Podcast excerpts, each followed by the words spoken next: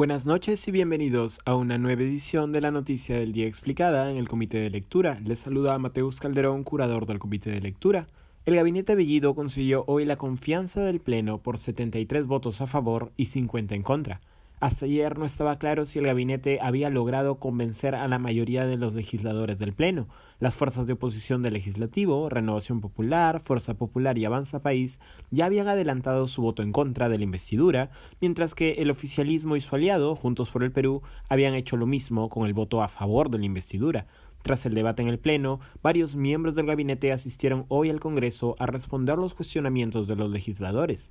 En la presentación de respuesta y cierre del Ejecutivo, no pasó desapercibida la inasistencia de varios de los ministros más cuestionados. En el hemiciclo se presentaron Pedro Francke de Economía, Juan Cadillo de Educación, Hernando Cevallos de Salud, Víctor Maita de Agricultura, Anaí Durant de Mujer, Óscar Maúrtua de Relaciones Exteriores y Roberto Sánchez de Turismo, pero no así el ministro de Trabajo Maraví, el ministro de Ambiente Rubén Ramírez, el ministro de Cultura Ciro Galvez o el ministro de Defensa Walter Ayala.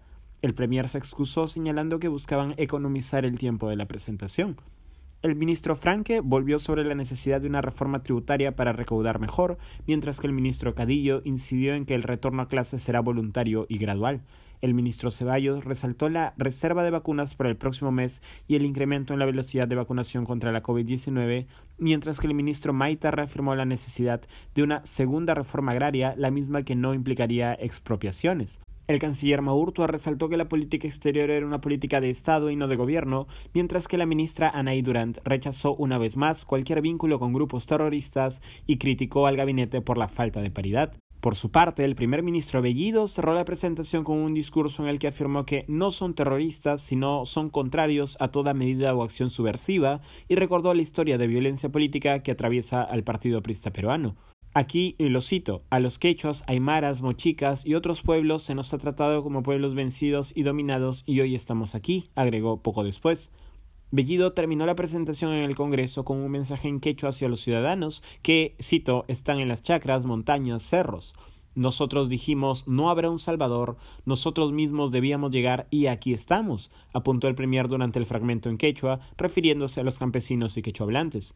Además de las bancadas de Fuerza Popular, Renovación Popular y Avanza País que votaron en contra y las bancadas de Perú Libre y Juntos por el Perú que votaron a favor, los miembros de Somos Perú votaron mayoritariamente a favor de la investidura, mientras que los tres miembros del Partido Morado en contra de esta. Acción Popular votó mayoritariamente a favor de la investidura, lo mismo Alianza para el Progreso. Eso ha sido todo por hoy, volveremos el lunes con más información. Que tengan buen fin de semana.